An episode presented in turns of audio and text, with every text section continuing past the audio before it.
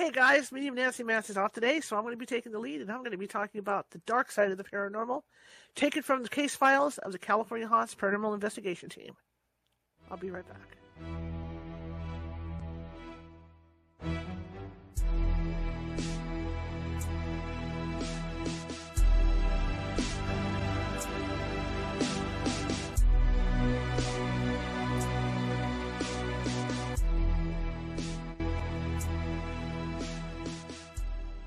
Grab your popcorn and snacks. Find a comfy spot, take a seat or lie down, and let me transport you to a place of fantasy, ghost stories, ancient legends, odd creatures, alien encounters, and other magical topics. You may even decide to join the conversation. From faraway lands to your own backyard, with a small dash of pixie dust. Turn out the lights and open your minds. The journey is about to begin.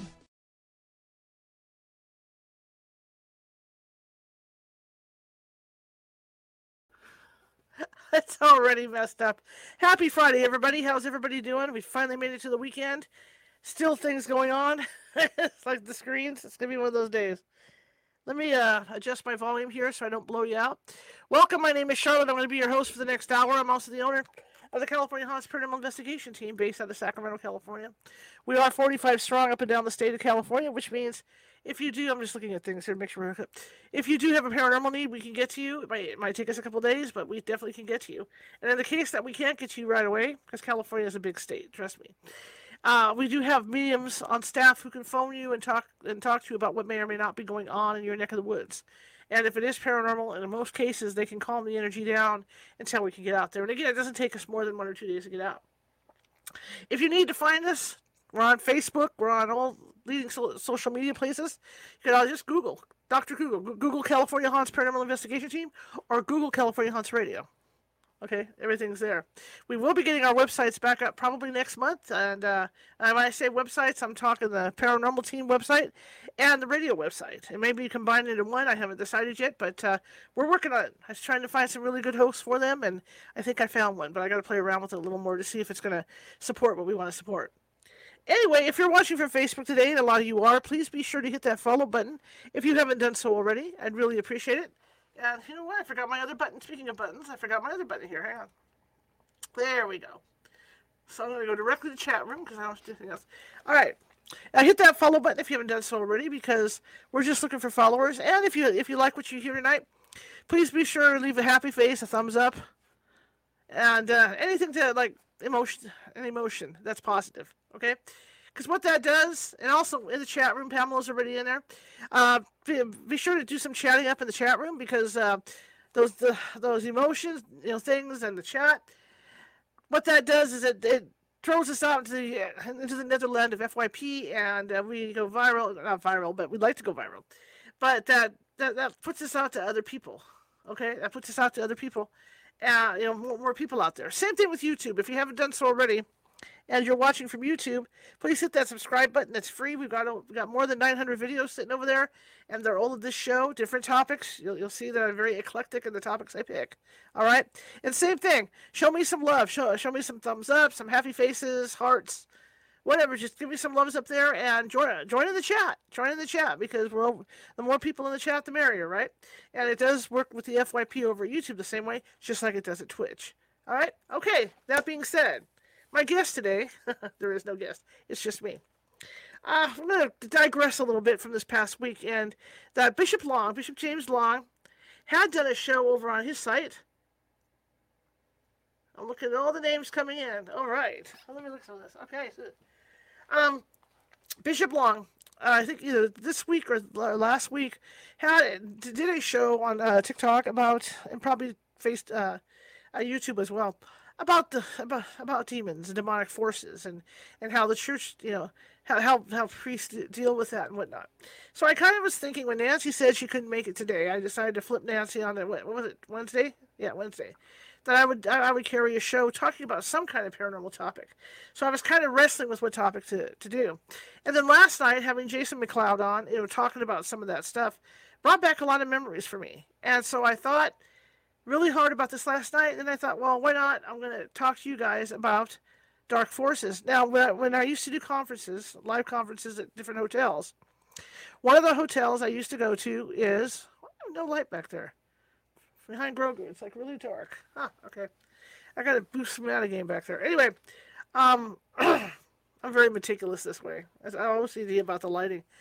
Anyway, um, he reminded me about some stuff, and I, like I said, I did a conference once at the at, at the Holbrook Hotel where I talked about this, and it's because at that time I was shook. I mean, it takes a lot to shake me, but at that point, by the time we, by the time we, we, we, we got to that particular conference, we had been doing a lot of dark cases. This team has, and I don't talk about it that, that often. I mean, demonic stuff doesn't come up all the time. It comes up more now than it used to, because I think people are more aware of it. But uh, back then, it didn't come up all the time, and so you were lucky if you had three or four demonic even two or two, two to three demonic cases a year.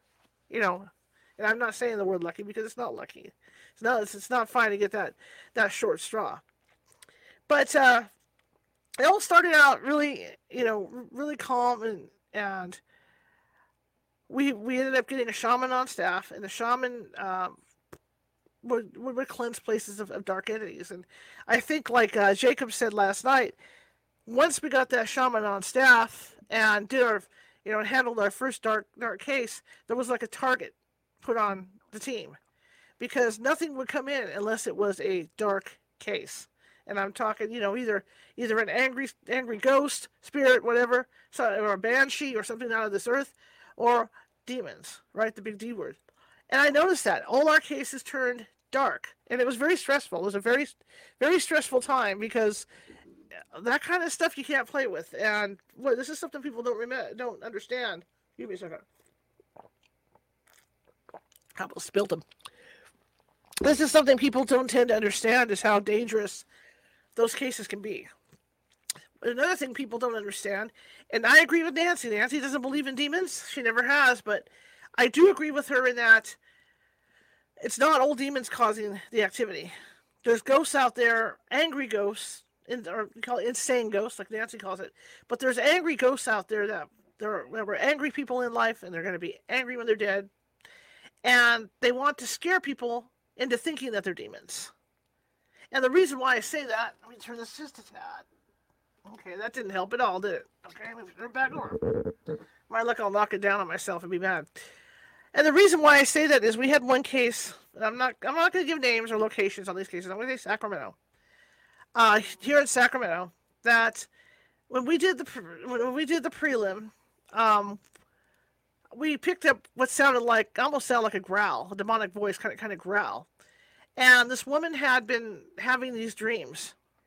And during her the nights while she was sleeping, she would be, you know, she would watch TV like everybody else, movies, and whoever the particular actor in the movie was, she would see in her dream, and she would have she she would have a wet let's just say a wet dream, right? She would they would get together in the dream and I kind of laughed it off, and I said, "Wow, wouldn't that be cool if it was Tom Cruise or somebody?" You know, yeah, yeah. I kind of, I kind of made a joke out of it going in.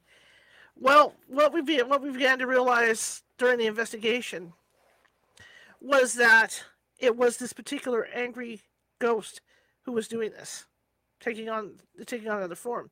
But what was interesting about the prelim on this case was that we went in. Uh, Mickey McIntyre and I did the prelim, and Mickey's blonde, blonde and uh, as I'm interviewing the lady, I start the recorder We always, you know, we, we have a hundred question questionnaire because we're we're trying to see: Are we dealing with just a regular ghost? Are we dealing with a demon? What are we dealing with? So I cover everything in this questionnaire. Okay, so as I, start the I, start the questions, and here comes this voice. None of us heard it audibly or anything, and it's screaming, "Get out!" And it sounds like some kind of animal screaming at us. It almost sounds like a cougar or some kind of cat screaming at us. I bring it. You know, I bring the recorder. I play it back in the car, and Mickey and I are looking at you like, "Holy gods, what's going on?" Well, while I'm doing this prelim, Mickey felt her cheeks being pushed together, and she could taste blood in her mouth. So who, whoever, whatever this was, was pushing her cheeks in to the extent that it made her, it, it, it, forced blood out of her mouth. So we knew we were dealing with something dark, and I wasn't sure exactly what it was at that point because we were at the prelim, right? So we uh, we went out there three or four times. Once with Channel 10 in tow. And the night with Channel 10 is when it got really wild uh, to the point that I had a couple investigators that had crosses on around their necks. And during this investigation, they came out shook because something had grabbed the crosses and, the, and were making the crosses stand out um, perpendicular with the with, with the floor of the house. So that that scared them. So they came out, you know, trying to calm everything down. Um, holy water, try you know, sage the whole ball game, trying to get everything calmed down. Another one of my investigators said that they had been touched in their private place. It was a male. Said he'd been touched in his private place. So uh, Trish was there. I think Karen was there. The shaman was there. And I think what it turned out to be was an angry. This one was an angry ghost. This was not a demon. It was just an. It was an angry ghost, but it was a hard ghost because it was attached to the homeowner. So we went through you know a lot of stuff during that investigation. I even felt chest pain. I have I have uh, congestive heart failure, and while we were sitting there talking after the investigation and having our quick meeting with the client, I could feel pain in my chest kind of throbbing. So I knew I had to get out of the house which I did. I left the house at that point.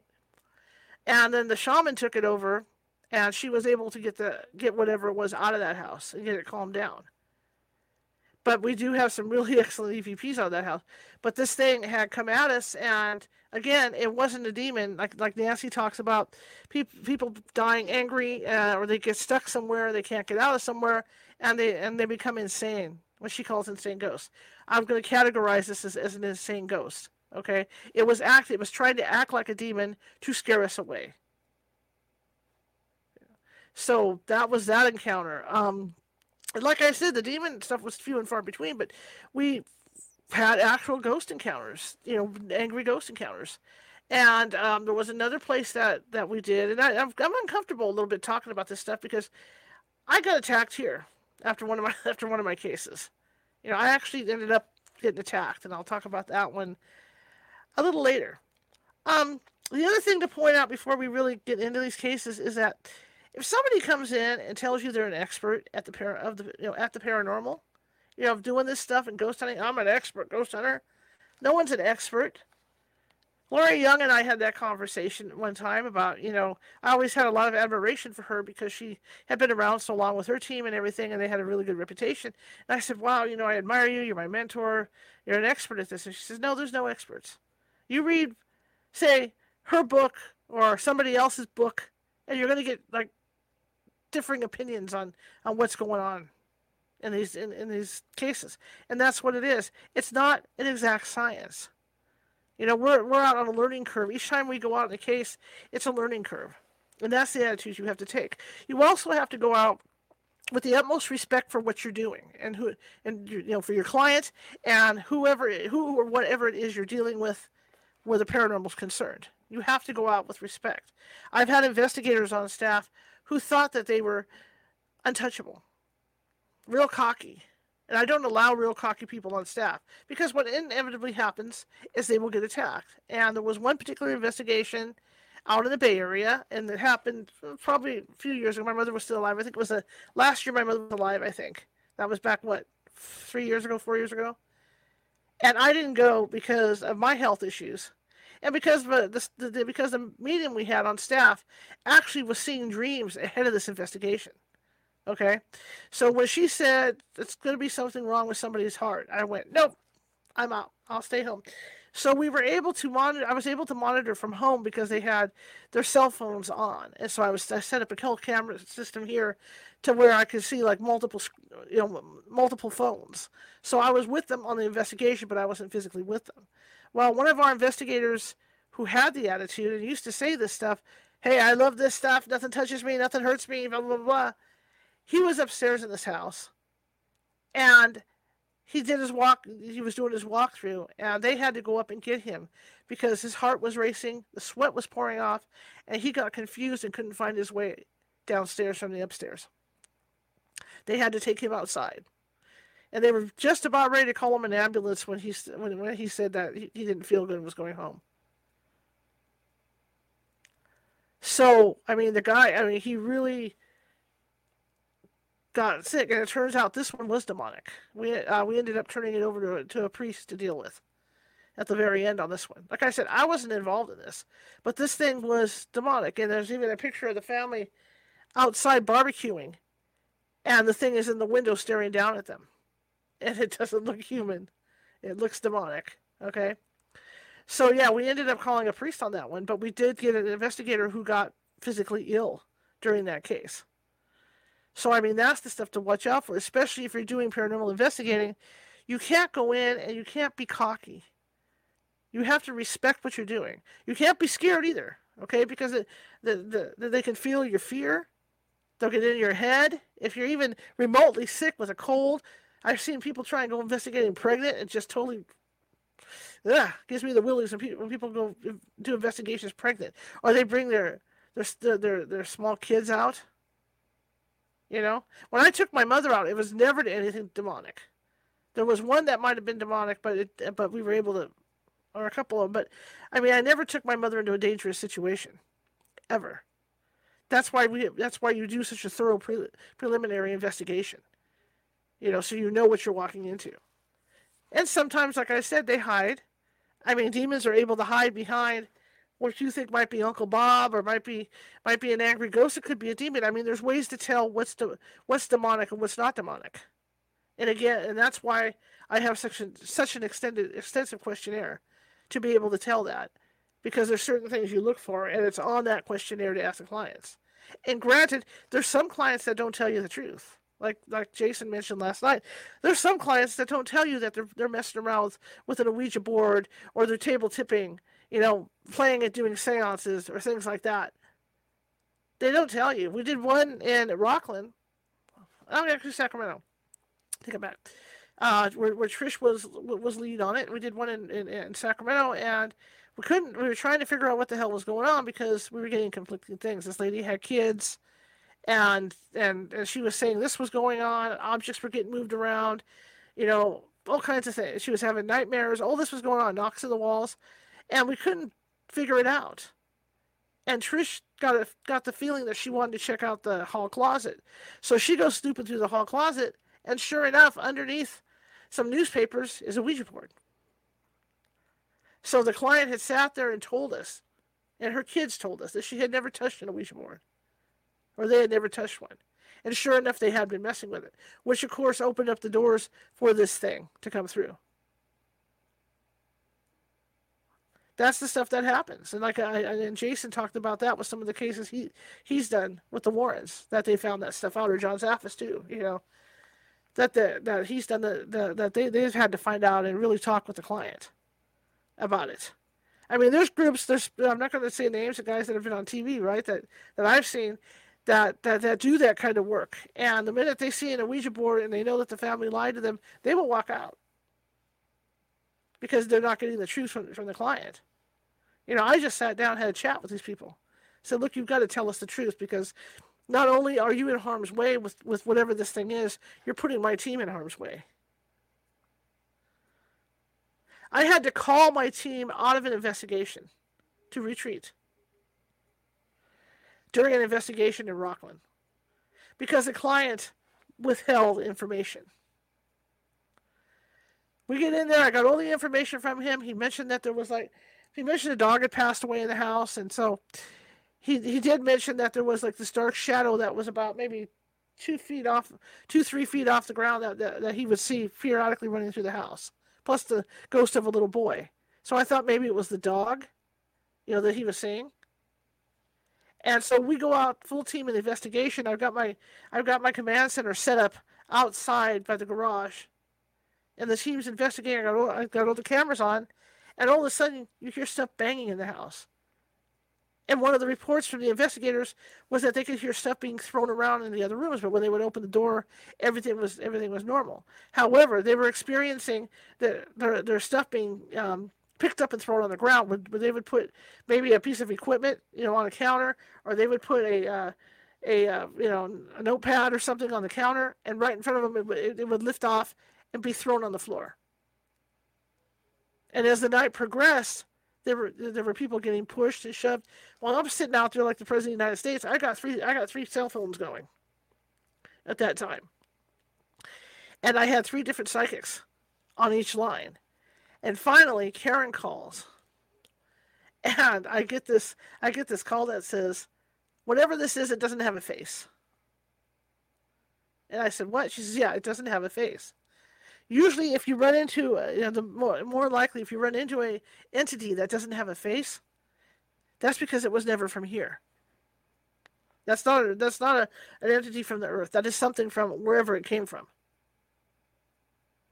So that coupled with the you know investigators getting pushed and stuff flying around the house, I called everybody out. I said, "We're in over our heads. Let's get out of here. Let's call the shaman in." So we're getting ready to leave. The client shows up. So why are you guys leaving? So I explained to him. I said, "There's something going on here that is dark, very dark, and it's not very happy." I said, we're, you know, we're going to call the shaman. He says, well, you know, there's something I withheld from you. Again, they're withholding information, pertinent information. All right. One of the rules of thumb with with demonics is that, and I, could be wrong on this. Don't hold me to it. It's been a while since I've I've gotten in to see if there's any updates on this stuff on, online. But one of the main rules that you have when looking at cases is that a ghost it could they could move objects, but nothing over two pounds anything above two pounds is, is generally not doesn't you know has a lot of energy backing it. So we tend to think that, that they're not of this earth, that they're demonic, or banshee, or whatever. So this man sits there and he's sitting in his truck, and I'm talking to him about how okay, we can't have. I'm, I'm not going to put my crew in danger. I don't like what's going on in the house, and plus whatever this is doesn't have a face. Okay, so we're going to bring the shaman in to deal with this. And he proceeds to tell me, he says, Well, there was something I, I think I should have told you, but I didn't tell you. And I said, Well, what would that be? And he said, Well, I was doing laundry one day in my laundry room. And the dryer door opened by itself. Okay. But not only did it open, it was ripped off its hinges and thrown 12 feet to the laundry room. Ripped off its hinges. Just a minor detail that that he left out during the prelim. Had I known that something with that kind of force and strength was able to rip the dryer door off, I wouldn't I wouldn't even have put a team in there. I would have sent the shaman in right away. So by him withholding this information, it put my it, put my team it, it, it, put my crew in, da- in danger, you know, to where they could have gotten hurt on these things. You can't play with this stuff. You know, and there's always stories I've read. Even John, John Zaffis out investigating, and other people that I've read. You know, they're they're demonic cases. Same things. Doors get ripped off the hinges. Same mo, and it turns out to be demonic. But I can tell you something that does not have a face was never here on this earth because it doesn't know how to look like us. So it's another rule of thumb. But that is one of the main questions we ask is how heavy are the objects that are being moved around in the house? How heavy are they?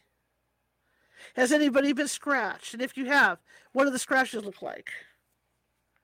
You know, has, has it, have, does anybody smell anything really foul in the house? Because that's another sign. Have you smelled have you smelled vomit in the house? Are plants, are, are animals dying? Have you had that happen on your property? You know, those are the handful of what we ask when we go out on, on cases to sort through and you know make sure that, that we know what, what exactly we're dealing with.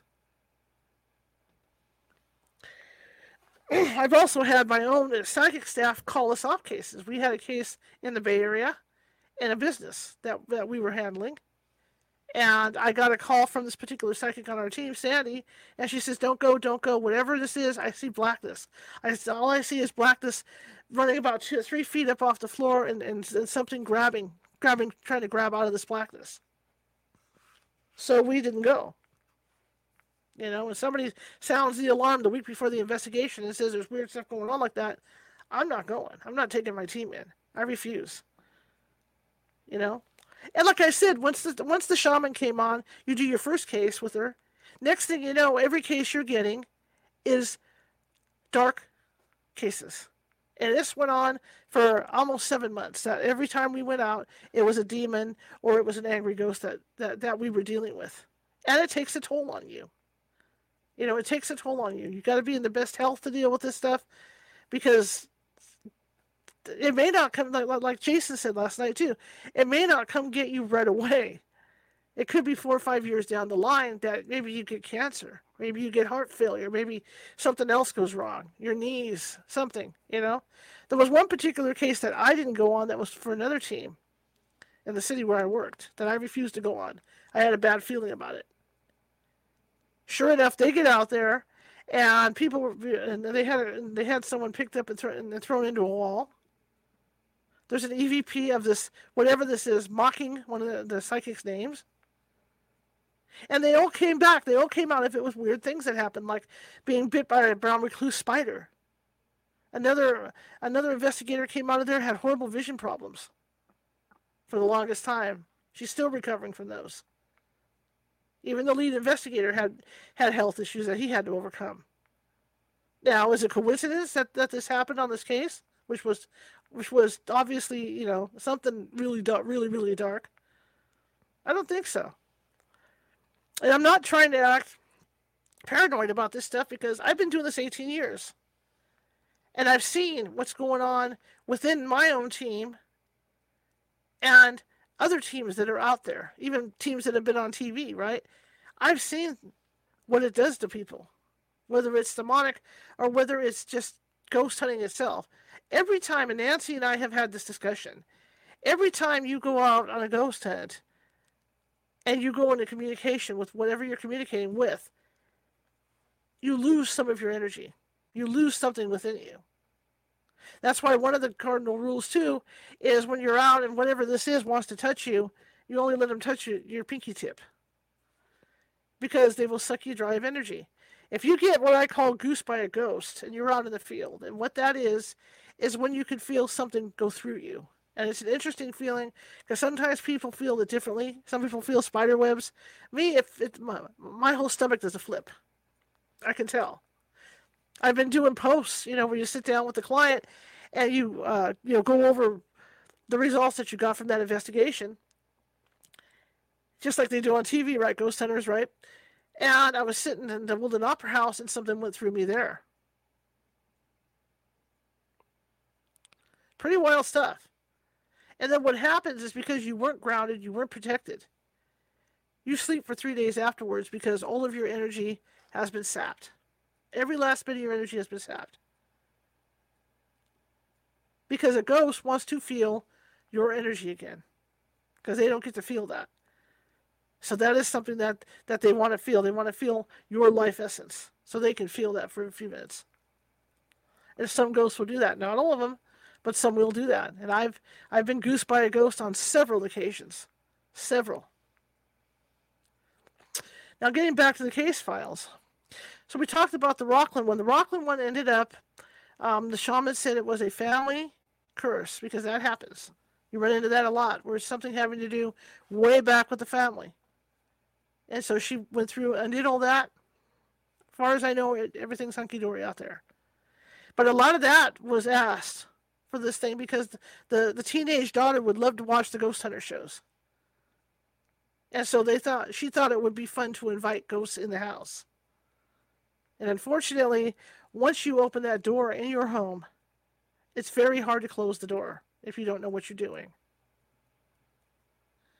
And that's what happened in this case.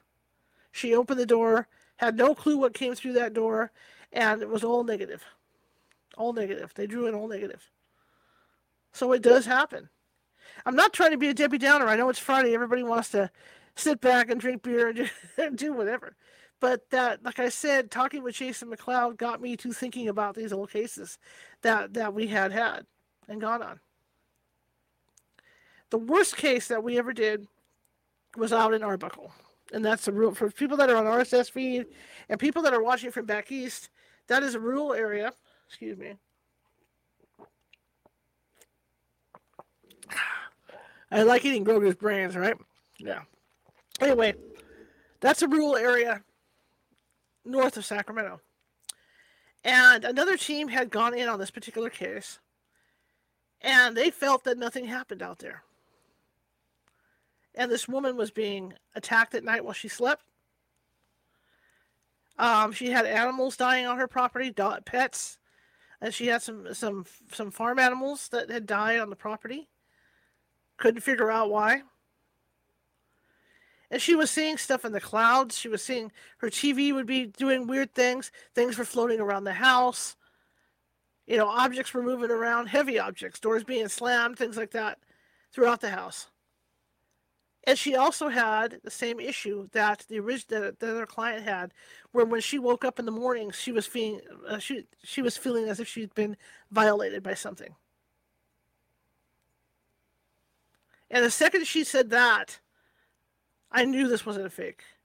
I even had the original client call her to see if she could get more, you know, hey, this happened to me. What's going on with you? And you know, back and forth to see if we can squeeze some more information out of this woman to see what was going on. In the meantime, I had a, a woman with me who wanted to join the team as a psychic. And so I said, well, come on to this one. We'll do the prelim. You know, I usually ask questions, you know, do a walkthrough, and then we get a feel for the house, and then, then the full team comes out. She came out with me, pulls into the driveway, and says, I don't know. I don't feel good. I'm not feeling good at all. I, I really don't want to go in. And I said, okay, that's up to you. You know, you can wait in the car. I'm just going to be asking questions and maybe take a walkthrough. So I did, she, she, she finally came in and said, okay, I'll try this out. So we went into the garage. She had a big, big garage, kind of barn garage combo thing. Went into this garage with her and doing the walk around. And she stops and she says, oh my God, do you see that? And I said, I don't see anything. And I admit, I do have I do have sensitive abilities. I can turn them off. So I was off that day. I wasn't about to see things. And she she was looking up in the rafters, and she says, "You don't see it." She says it, it, it it's only it's only like four foot tall, three four foot tall, and it's dressed like a penguin. And it's got glowing eyes. And I said, "I just I'm sorry, I don't see it." So I did the walk around. She went outside. She didn't want to be in there. So I did the walk around. Came outside, was talking to her, and she says, "You know what? I'm leaving. I'm not dealing with this stuff." She was terrified of whatever that was. So at that point, I knew we we were dealing with something really, really bad. So we come back out with the, with the team members, and my mother was with me on that one. And boy, did I protect her in the house. Nothing was going to get through the protection I put up for her. But anyway, as we're going in the house, because a client had gone out to get pizza for us, bless her soul. And I was the first one through the door. And it was still daylight. The sun was just starting to go down. And as I started to walk into the house, I see a shadow go down the hallway and the shadow was only three feet tall, and it went running down the. I mean, literally, you could see it leaned over, running down the hallway. And I thought, oh boy, it must be that thing that the psychic saw. So we start the investigation, and I said, and I, I had, I had doubled everything around my mother, and I told her not to leave the couch. You know, just stay in this area. I, cir- I circled her with blessed salt and all this stuff. And then technically, my my command center was right in front of her, so if anything came through, it would have to come through me first. So, you know, and I did another circle, half circle around me too. So I go into the uh, bedroom to do an EVP session, the, the master bedroom, and I start the session with the usual stuff hello, my name is blah, blah, blah. Today is Saturday, blah, blah, blah, blah, blah. The time. And then I came back in to listen. You know, I got back to the command center, put my headphones on while everybody started the investigation.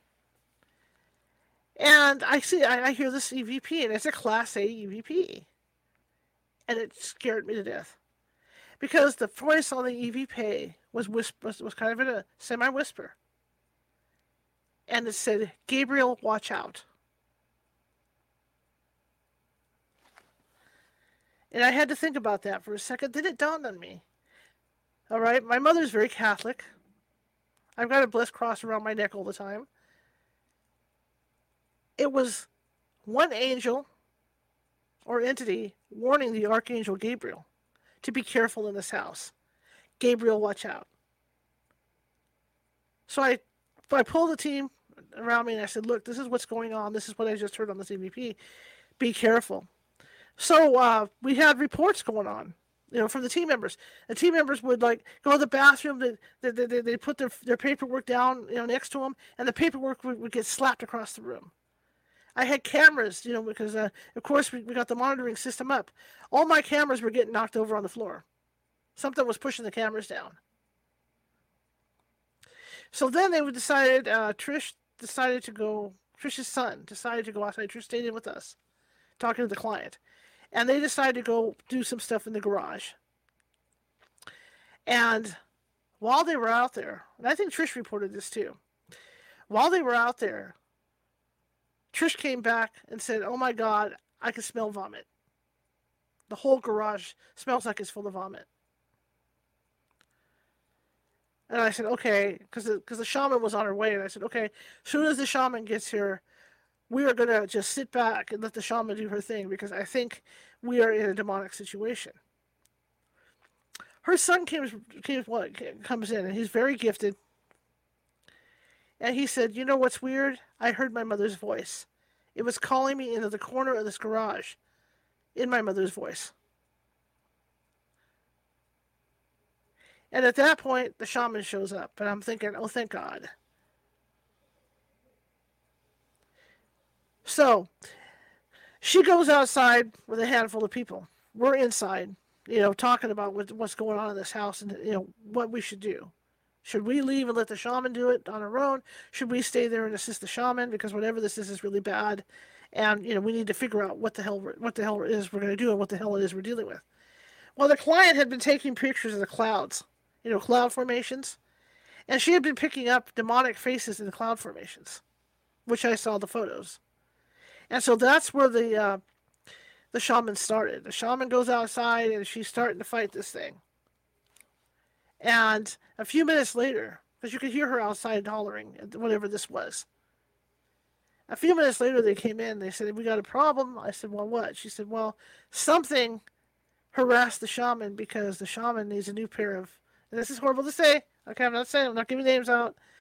Needs a new pair of undershorts. Whatever this was, you know, caused her to to do that. So we so we had to locate that. So we got that located. The shaman goes into the uh, garage, starts doing stuff. She can smell the vomit. She's seeing this little black figure running around the garage.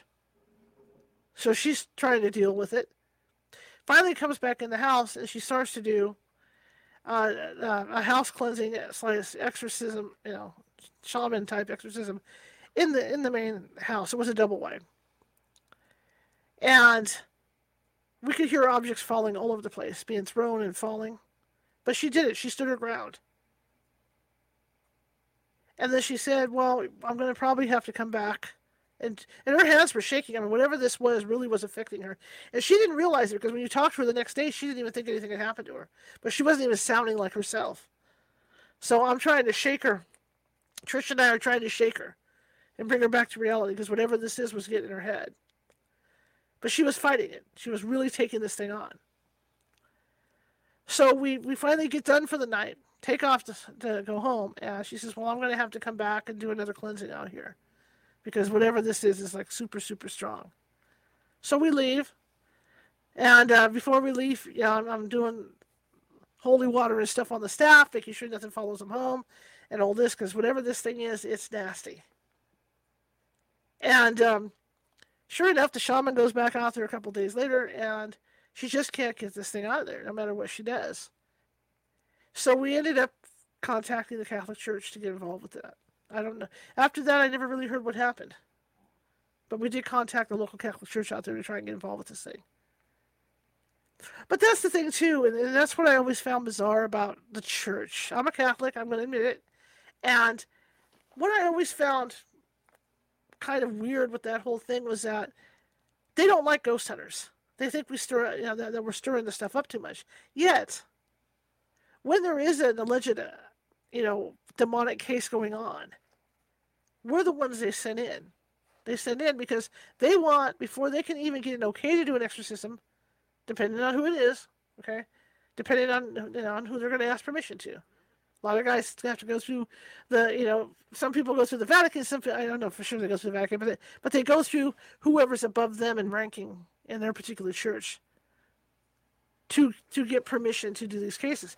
And in order for them to do that, they have to have proof you know, tons and tons and tons of notes and proof to say, look, this is what's going on in this house. I need to go in and um, I need to go in. I need, I need your blessing to go in and do this exorcism. And unfortunately, unless they work directly with the paranormal team, because some do. Some will work directly with the paranormal team. But more often than not, the paranormal team is the one that has to go in and get all this information. so they don't like us on one hand, yet we're the ones that have to go in and gather all this, all these mounds of information for them, so they can get it processed and and go work on the case. So I handed I handed off all the notes, all the notes went, everything we had, EVPs, everything. You know, interview with the client, all that went. So I hope she got, you know, I hope I hope she got some relief through the Catholic Church.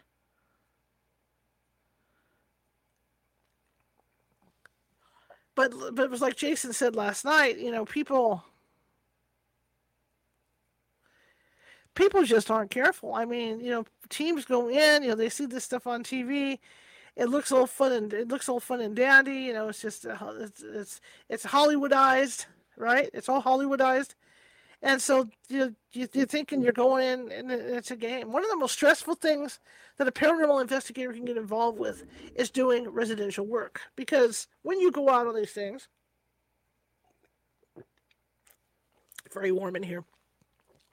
When you go out on these cases, you're dealing with people's mental state.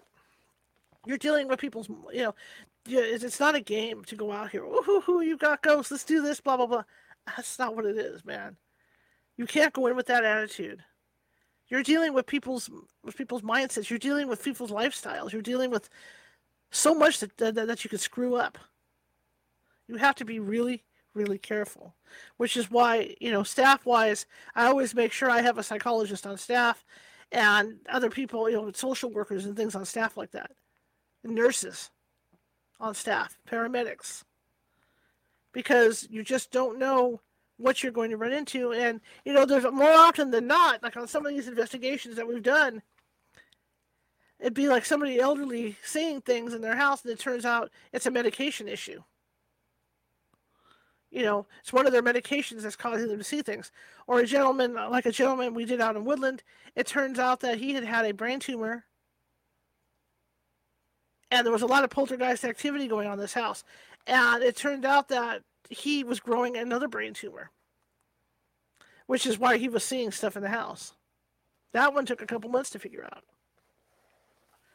But they thought it was demonic in their house too, and that's one where it was an easy de- that was not that was a debunk because they had a bunch of blessed um, religious icons of Jesus of Jesus Christ and, and and other saints all over the walls of their house. Every room had it. And as I'm walking around the house, I, I came in and I said, Look, if this was demonic, those wouldn't be up there. They'd either be turned in a weird direction or they'd be down on the floor. So I knew it wasn't demonic. So I had to sort through and try and figure out what was going on with this guy or what was going on in the house. And it turns out he was having issues with his brain, and there was another ghost involved that had, had, had lived on that property years ago that didn't want to cross over that was involved, and he was trying to protect their sick son because he thought the father would hurt their sick son because the father had this horrible temper. You know, see another angry ghost, even though was even though the ghost in this case wasn't angry, the father was the angry ghost with the with the with the with the poltergeist activity. That's how that was sorted out. I did one for a friend of mine who was having problems. We went out to her house. Again, it's Trish and I. I'm not going to give the background. That's private stuff for this. But what I will tell you about this case is that it was a what we, a low level demon. You know, not every demon is a high level demon like Satan and whoever else is at the high level. It's like anything else. There's different stages and levels of demons. And this particular one happened to be a low level demon. And Trish and I took it on together to get it out of this house. So, following the investigation, you know, the girls, the, the ladies put salt, blessed salt, all around the outside of the house to keep this thing out once, once we got it out. Right? So I thought I had blessed myself, you know, cleansed myself enough coming out of this case. I go home, and I'm sitting there going through the, you know, the evidence review, and my arm starts to hurt my, my right arm. So I so I look at it. I've got three scratches going down this way. Left arm, three scratches going down. My air conditioner. I have a through the wall air conditioner. It's an old house built in the 50s. And there's, um, for anybody that's had an air conditioner like that or a through the window air conditioner, there's a way to clean the filter. You have to take the front off and then pull the filter, rinse it, and then put it back in and then close the front. Well, whatever this was, tore off the front of the front of the air conditioner and threw it across three different rooms.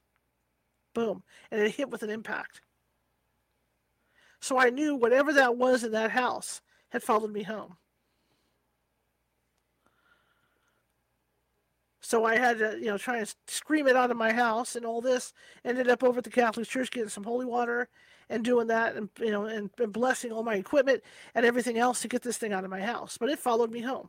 It came to get me. Because Trish and I had banished it from that other house. So it, it came after me. You know, it's stuff like that that you run into doing this stuff.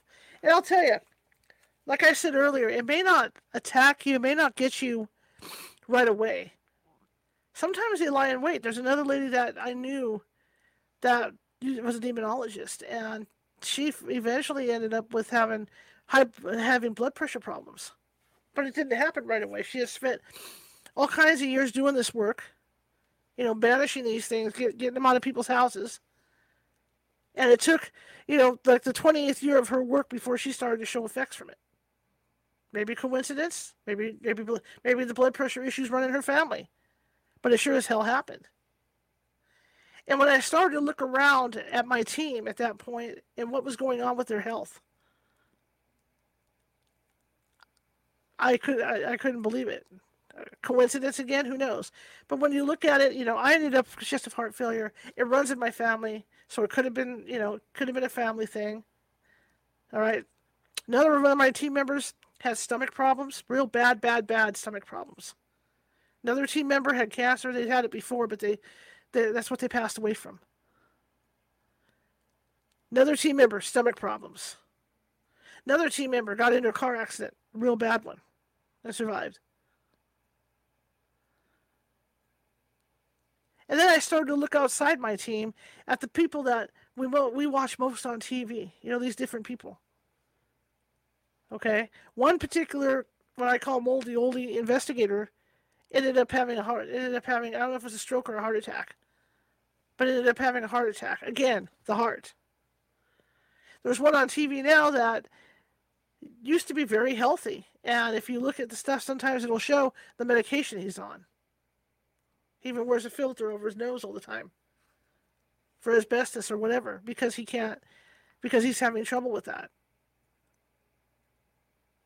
You know, and there have been a lot of investigators out there, and I'm, and again, you know, my friend Gloria ended up with uh, stomach cancer. And I don't think it's all coincidence because I've been ta- I've been keeping tabs on all this stuff for years. I don't think it's all coincidence. It's very dangerous. And unfortunately, I'm not saying these people take it lightly because I remember after I did that conference to talk about these different cases, these different demonic cases that we had been doing, how people there were some people in the audience who said, "Well, you're just doing scare tactics. You know, you're, you're just afraid." At that point, I was. I was really afraid because I saw all this stuff happening around me to my own team. You know, and I thank God that it never came home to attack. Any of this stuff came home to attack my mother or my animals. You know, when we were doing that, I mean, it is intense. And again, there's there's there's some famous investigators that have that have shown signs that have gotten sick. And it's because every time we make contact with something out in the field, whether it's good or bad, it takes a piece of us. Every time, every time we step through that that front door, it takes a piece of us. How can you stop it? Make sure you're grounded when you go in. Make sure you're protected when you go in. But that's not always, a, you know, that's that's not always going to work. I know teams that go in processing, and they will take holy water in a in a spray bottle, And before they even touch the front door or go up the walkway, they'll spray the walkway as they're walking with the holy water, and they'll spray it on the front door. Then they'll go into all the furniture in the house before they even sit down or anything, and, and they're spraying the furniture with this holy water before they even sit down or touch anything in the house. And of course, they'll spray it on the way out when they leave for protection. Because, like I said, it may not get you that day but it'll it'll come back to get you later on. Do I still do dark cases? Sure. They come up. I have to help people. This is what I do.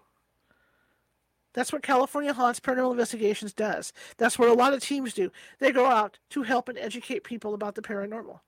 So we put ourselves at risk when, when we go out. And if the client isn't isn't forthcoming enough with their information about the case and what's been going on, then we can really get hurt really hurts. It's dangerous what we do. You know, you watch TV and it looks so easy when these guys go out on TV and do this stuff. You know, these different shows. But it's not that easy. I mean, exorcisms, you know, they'll show exorcisms and it takes a it takes what an evening to do an exorcism. There's cases where exorcisms have taken two or three or four days. Sometimes they have to come back, especially like in a house. Sometimes they have to come back. So it's not like it is on TV. I've been doing this long enough to know, not enough to put the pieces together on stuff and you know and, and figure stuff out.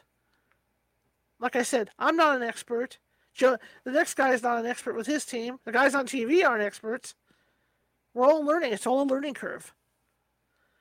When we go out on these cases, we've got four residentials coming up.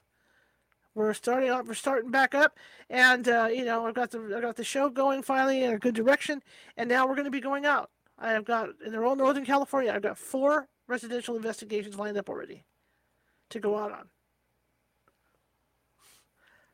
So of course I will take in and do that, that that questionnaire, and I'll have all those questions so I know exactly what we're walking into.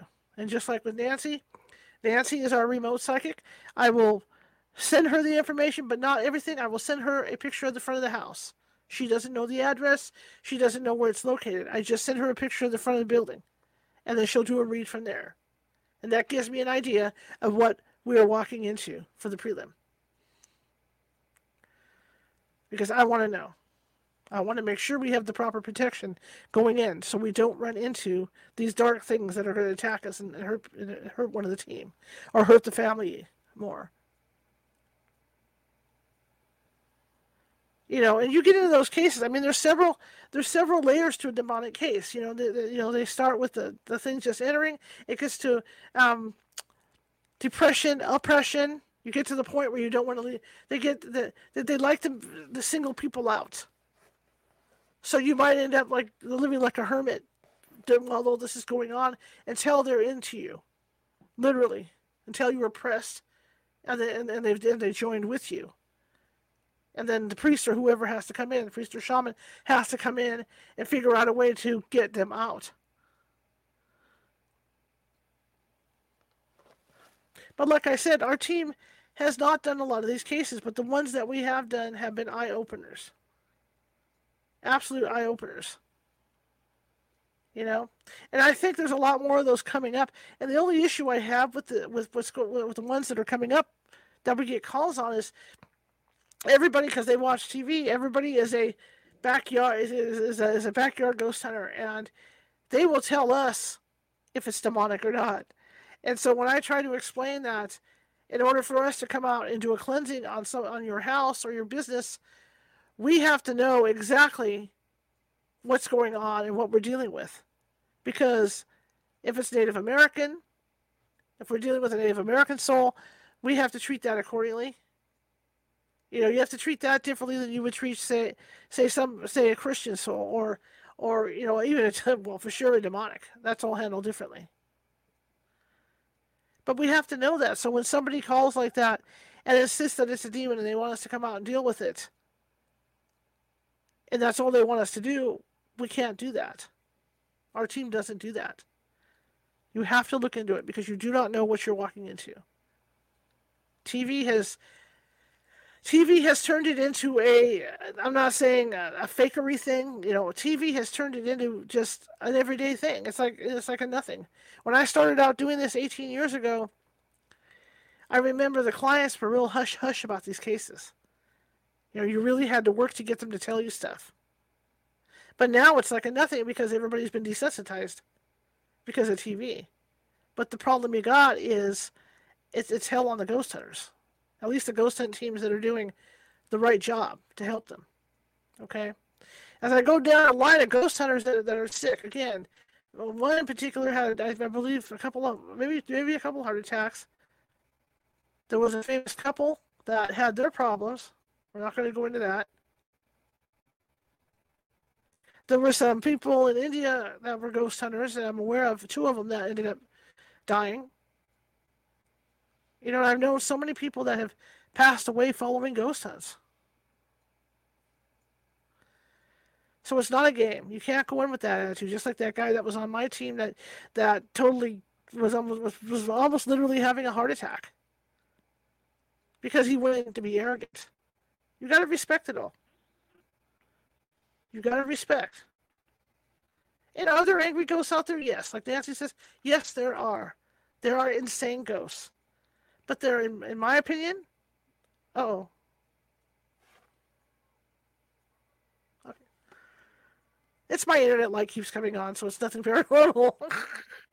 Back to where Mario was. But in my in, in my view and in my experience of doing this for so long, there's demons. There's things out of this earth that are out there. One house we did in Dixon had a banshee in it. That was an interesting case. You know, not of this earth, blah, blah, blah. But it had a banshee. Why? Because we took a picture of the house and we could see it in the window. So you could tell what it was. I have footage from that house where they've got ceiling fans on the ceiling, lights off, ceiling fans aren't on, and the ceiling fans are rotating. Okay? This one particular bedroom that they had all the problem is where this thing would hang out in the closet. Foul smells, you name it. They had it all going on. Electrical issues, everything. Sometimes the one person that was sleeping in that particular room her personality would change as if something was talking through her. So, I mean, it's stuff like that that's out there. You know, I'm not trying to scare anybody from ghost hunting because if, if, if you're in it to help people, that's what it should be about. You know, but there are cases like like like like Jason was talking about last night, and like I'm talking about tonight, where yeah, there's some scary stuff out there, and it could hurt you when you're doing this. You can't be fearful of it you know, if it's going to happen, it's going to happen. But you can sure as hell protect yourself. You know, make sure you're protected before you even step foot through, through the door on these cases, because it does happen. And then you have to know when to walk away and say, "Look, we're in over our heads. Let's call someone else in to handle this." There's nothing wrong with that. There's nothing wrong with saying, "No, we're not going to handle this. I'm not going to have my people hurt." Anyhow, all right. Well, that was a quick hour. Didn't think I could fill it up, but we did. Hope I informed you guys about this stuff. Uh, not to scare you, because I see some of my team members in, in the chat room. I see Susan, I see Marisa, and a few others in this chat room. But uh, that's that's that's it in a nutshell for us. Like I said, we uh, over the years haven't had a lot of demonic cases, but we've had a lot of dark cases. And believe me, when the shaman left the team, the dark cases stopped. So, like Jason said yesterday, once you get somebody that can do that kind of work and the universe knows you can do that kind of work, there's a target on you. And that's what happened to us. Case after case after case after case. Okay. Sunday, I will be back reading from True Ghost Stories uh, by, by, by Hereward Carrington.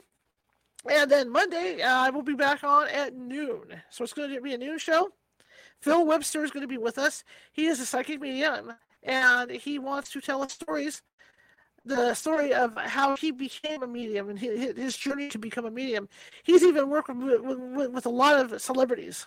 So uh, he's got a really interesting story to tell about this stuff, and we'll be and, and, we all will be able to pick his brain, even with the chat room, about the work he does because he's come in contact with some interesting um, ghosts out there.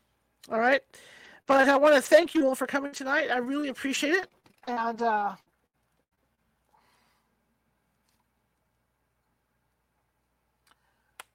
hang on a second. Yeah, so I just wanted to see what the chat room says. Uh, I really appreciate each and every one of you coming uh, to join the chat. And again, uh, you'll be hearing more from us because we're going to do some live investigations, uh, you know, via StreamYard, and uh, that way it'll be on Facebook and, and uh, Twitter and all these other places coming up here. But uh, we do have, uh, bear in mind, we do have four residential investigations coming up. So we're going to get powered up here, and you're going to get to see us in action doing these investigations. All right. Thank you very much. Uh, if you like the show, share it with five people. If you hated the show, share it with five of your enemies. Uh, we are equal opportunity here, and we're just trying to build our numbers up. So uh, I really appreciate that. Otherwise, I will see you Sunday at 6 p.m. Pacific for the usual um, book read. Have a great weekend, everybody.